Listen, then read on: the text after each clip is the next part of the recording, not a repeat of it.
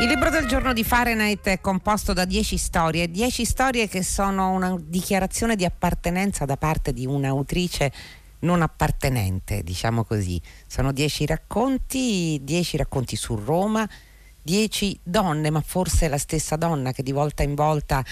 osserva le altre o si narra. Racconta di Teresa che pilucca frutta al mercato dopo un ictus o racconta di Paola che spia il profilo Facebook di una sconosciuta. Come una storia d'amore esce per i tipi di Giulio Perrone, l'ha scritto Nadia Terranova. Buon pomeriggio e benvenuta. Grazie, buon pomeriggio.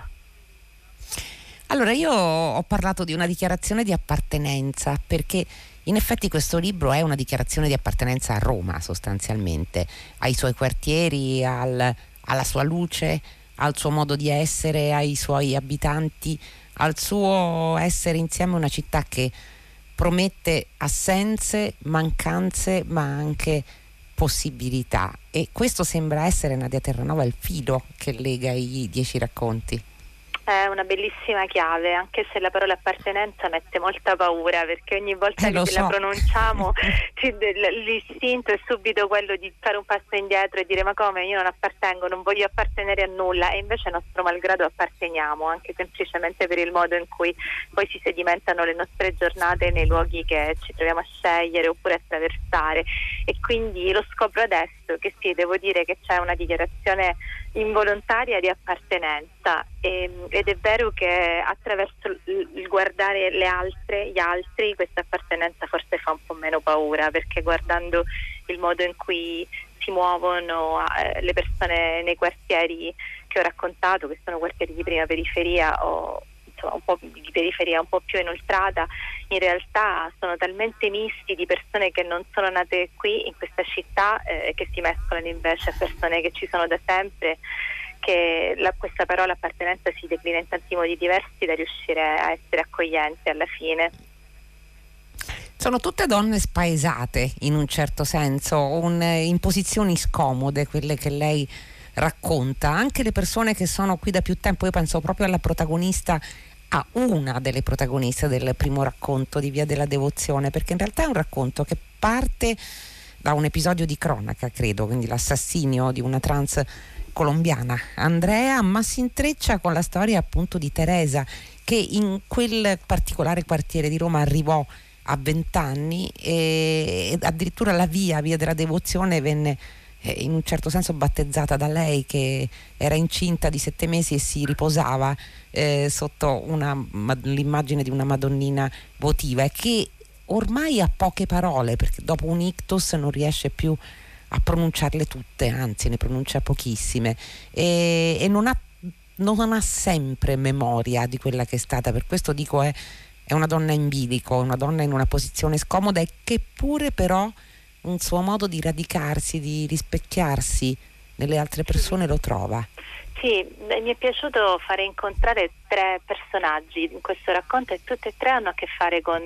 una lingua, eh, è, un, è, è, una fatica della lingua. Andrea e Teresa sono due e poi c'è una, un personaggio un po' minore che è Saba, che è una cantante però è straniera e anche lei sì. ha difficoltà a parlare perché è depressa casa e quindi non riesce, non ha voglia di uscire di casa, non ha mai voglia di parlare con le altre persone. E in effetti dice bene, Andrea è ispirata perché io non l'ho mai conosciuta, non l'ho incontrata eh, dal vivo, è ispirata ad Andrea Olivero che è stata ammazzata di botte alla stazione Termini alcuni anni fa, era una trans sudamericana e, e la notizia che, che, mi ha ferita è stata che nessuno voleva pagare il suo funerale, una, era una notizia per me intollerabile. Quando quel funerale c'è e io sono tornata a casa, ho portato a casa una grandissima rabbia, eravamo in pochissimi a quel funerale. Allora ho pensato che, che Teresa, che era un'altra donna che avevo conosciuto e che avevo conosciuto a lungo e che, che, che non c'è più neanche lei, quel funerale l'avrebbe pagato, pur essendo una persona di un'altra età, di un'altra epoca, con un'altra storia opposta. Eh, ho, ho cercato di fare incontrare queste due persone che altrimenti non si sarebbero mai incontrate, che non si erano veramente mai incontrate, mescolando naturalmente episodi di finzione e, e invece episodi realmente accaduti, i loro caratteri. Senta Nadia Terranova, questo appartenere e non appartenere, peraltro la frase è, uno, è proprio nel secondo racconto che è Corvi al Pigneto, quando si sceglie non si sa bene poi perché eh, un quartiere che eh, sembra essere fatto di persone di passaggio e di persone stanziali, non riesce ad avere una fisionomia precisa come non l'ha la città effettivamente. Noi siamo partiti questo pomeriggio parlando proprio di pluralità con Calasso, in quel caso nei libri, ma qui invece parliamo di vita, parliamo di vita in una città che è la propria, una città da cui si avverte il rimpianto per il luogo che si è lasciati e che pure non ti lascia andare. No, infatti io ho sempre cercato una spiegazione razionale del perché abbia scelto Roma, del perché abbia scelto di vivere proprio a Roma, perché di fatto avevo già finito l'università quando sono arrivata qui e, ehm, e qualcuno già mi diceva non è il posto migliore che puoi scegliere, però eh, poi mi sembrava una città invincibile, ma soprattutto mi sembrava una città talmente poliforme sentivo che avrei comunque da qualche parte trovato qualcosa che mi riguardava. E questa condizione che sicuramente i romani vivono dalla nascita forse è anche naturale, invece per chi viene da una città di provincia non lo è per niente, dei, dei quartieri che cambiano proprio di isolato in isolato a volte di, di questa sensazione di poter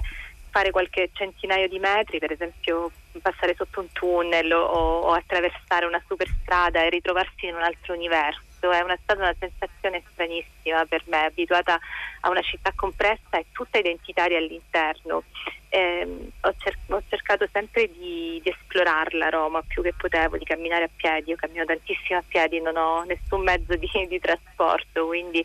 osservare le persone è anche un modo per far passare il tempo. Ma questo si avverte nei racconti perché le persone, i personaggi che sono nei racconti Beh, sono come osservati da vicino eh, ed è qualcosa che si può fare solo andando a piedi. Oltretutto è una Roma, non è la Roma canonica, appunto, è la Roma delle periferie o delle mezze periferie, la Roma della stazione Termini, la Roma degli, la Roma degli odori, la Roma dei prati spelacchiati, cioè è sì. non è una Roma degradata, ma è una Roma eh, quella meno visibile, probabilmente sì. direi. Mi interessava questa marginalità non tanto del, del, del sottoproletariato assoluto, ma eh, di, una, di, un, di una popolazione che comprendesse piccola borghesia, proletariato, sottoproletariato, immigrati, indigeni, in una maniera eh, appunto in, tutti insieme, in un modo che si mescolava. Anni fa avevo letto questo bel libro di Edoardo Albinati chiamato 19 mm. in cui lui raccontava di andare, di prendere il 19 per andare dal, dal suo centro verso la Prenestina e appunto la prima, la prima periferia e poi sempre più su per andare a vedere certe botteghe che gli aveva lasciato il padre e a me colpiva molto perché io facevo e ho sempre fatto il, il cammino opposto, partivo da qui, parto da qui, prendo il 19, vado in centro e quindi quei cambiamenti che lui raccontava io in realtà li vedevo al contrario, vedevo le persone scendere e salire al contrario di quelle che raccontava lui. Qui non c'è il 19 ma c'è il 14 in compenso che, e c'è Porta anche. Maggiore nel, in un racconto sì. che si chiama Due sorelle e anche qui ci sono almeno due racconti dove si parla e, e, questa sì è non appartenenza in questo caso, no? si parla di feste, si parla di Natale, eh, quindi è quel momento in cui no, due sorelle prendono appunto il tram e si allontanano da casa oppure una donna che non ha neanche particolari motivi per essere infelice, noi non sappiamo eh, chi la sta aspettando, una famiglia probabilmente, un, un, compagno, dei figli, dei genitori, però si prende quel, quel momento di solitudine in un brutto bar peraltro, con un cattivo vino e delle pessime patatine mollicce, ma per poter eh, riconquistare quella interezza, diciamo così, che altrimenti non ha.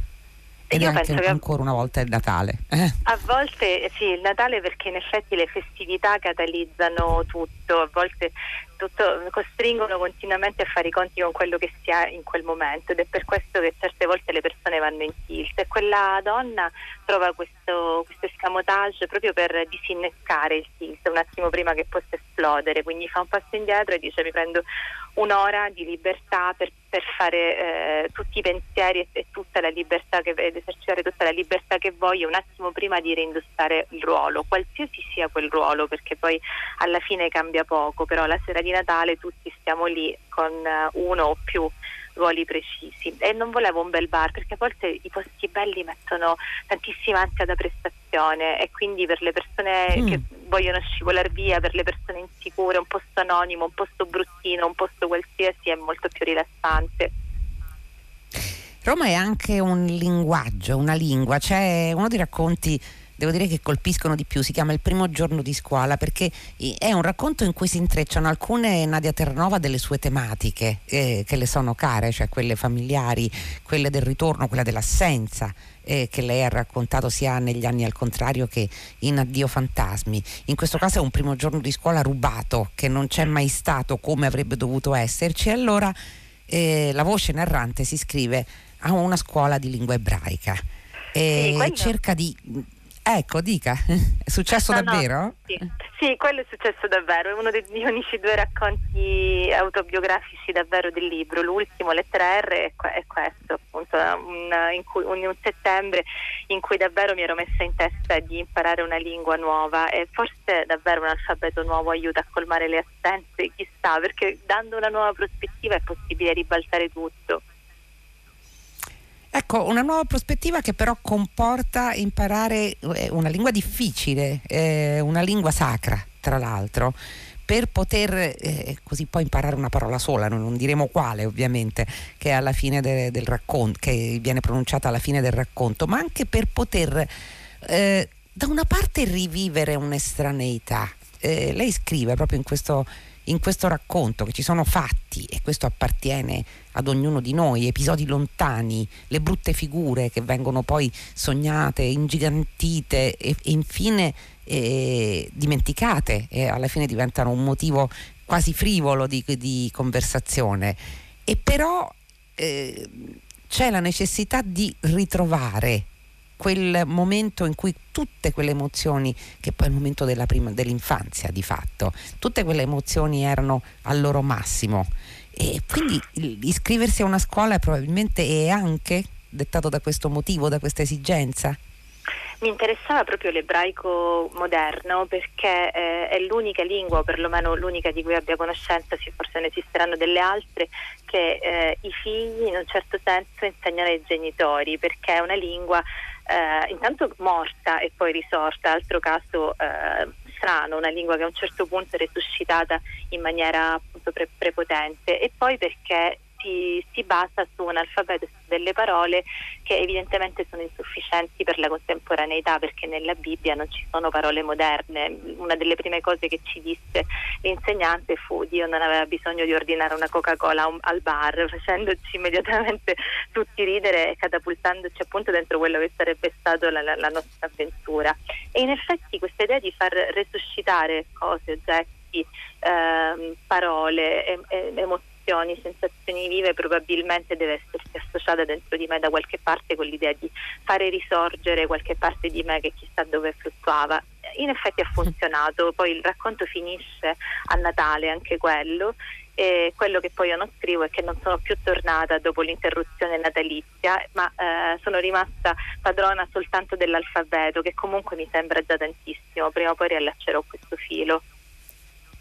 Senta, ehm, Nadia Terranova, un, sembra esserci uno stato emotivo comune a molte delle sue protagoniste ed è quello che tra l'altro dà il titolo a un racconto che si chiama Freezing, eh, il congelamento delle, delle, emozioni. Avviene alla protagonista, a Veronica, che è una parrucchiera, eh, che si ferma, anche qui ci si immobilizza, ci sono molti fermi immagine in questi racconti, lei si immobilizza mentre sta controllando un'orata al forno e, e si ferma improvvisamente a pensare, così come eh, altre donne eh, appunto co- o, o sbagliano una lavanderia e da qui iniziano un percorso oppure appunto si rifugiano in un brutto bar a bere un cattivo vino per ritardare il momento di, eh, di andare a casa. Ecco, questo congelamento emotivo sembra eh, toccare molti dei suoi personaggi qui. È vero, è una cosa che ho, che ho, osservato spesso e che ho spesso avuto voglia di raccontare, perché forse anche come una sfida, perché poi in fondo raccontare è sempre raccontare delle trasformazioni e invece il congelamento è la parola più antinarrativa che c'è in fondo nel cuore, perché è difficile trovare un movimento e trovare un ribaltamento, soprattutto quando si scrivono racconti brevi. Eh, il pensiero che guida è quello di raccontare un attimo in cui una cosa, una situazione, una persona sembra in un modo ed in un altro oppure cambia stato e invece il congelamento ti costringe a stare inchiodato a guardare dentro quel personaggio e a vedere qual è il movimento impercettibile che avviene nonostante il freezing. È una parola che una volta ho letto in un articolo, appunto un articolo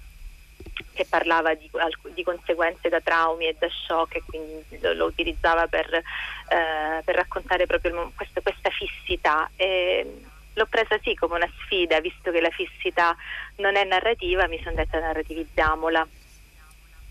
C'è un altro personaggio dei suoi che sembra vittima di un freezing ed è Paola. Eh, Paola che è protagonista di, di, una storia che sembra una storia quasi di odio, è una donna che ha, ha avuto vari traumi, appunto ha perso un figlio, forse eh, non ama più suo marito, ha perso il lavoro e passa le giornate a spiare il profilo Facebook di una, di una, sconosciuta, una sconosciuta che sembra avere tutto quello che lei non ha, è bella, è buona, è positiva, ha degli amici, e, eppure spiare questa donna e forse detestarla le rivelerà di sé molto più di quello che poteva immaginare il tema del doppio riaffiora sempre, ogni tanto anche sì. involontariamente, perché eh, in effetti quanto tendiamo a proiettare sulle persone di cui non sappiamo nulla, come tendiamo comunque a ricondurle all'immagine che, che ci siamo fatti, all'idea che ci siamo fatti e soprattutto quanto questo avviene attraverso i social. Negli ultimi dieci anni l'abbiamo visto moltissimo, ci facciamo idee eh, da, da una frase, da una battuta, da una fotografia che magari è messa lì per nascondere qualcos'altro. Una cosa che mi piacerebbe fare sarebbe riscrivere completamente questo racconto, la felicità sconosciuta, e riscriverlo tutto da parte della sconosciuta osservata per mm. scoprire che quella vita era in realtà completamente diversa e, e, però quella dinamica che innescava in Paola era fortissima, diventava una dipendenza, quel tipo di odio eh, diventava una droga, per cui ogni giorno doveva andare su quel profilo e nutrirsene ora dopo ora. E infine c'è la lettera finale, che forse è una lettera d'amore, la lettera R, R Roma evidentemente. E, e, là lei, lei, scrive una cosa, tu non hai scelto, cioè tu, la voce narrante. In realtà non l'ho scelta e questa è una lettera che in realtà non è d'amore, non è di odio, non è di entusiasmo e non è di addio. E, e ancora torno a usare allora la parola appartenenza da Nadia Terranova. Mi dispiace. No, va benissimo, è bello iniziare e partire nella stessa stazione alla fine.